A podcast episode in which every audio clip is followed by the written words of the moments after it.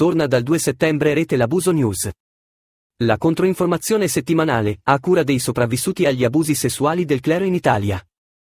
Un settimanale delle notizie di cronaca italiana, in materia di pedofilia nell'ambito clericale. Notizie spesso locali e non riprese dalla stampa nazionale, quindi non note al pubblico italiano.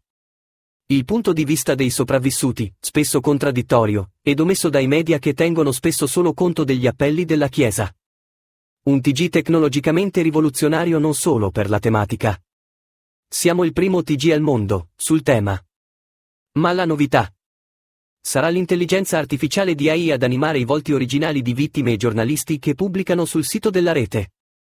Un progetto italiano di informazione social, a basso costo ma assolutamente autorevole, che si spera possa essere replicato in altri paesi. Ma non solo. Rubriche di approfondimento. Le novità giuridiche. I consigli alle vittime.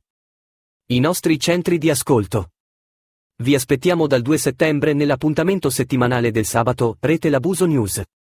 A cura dell'Osservatorio Permanente della Rete L'Abuso.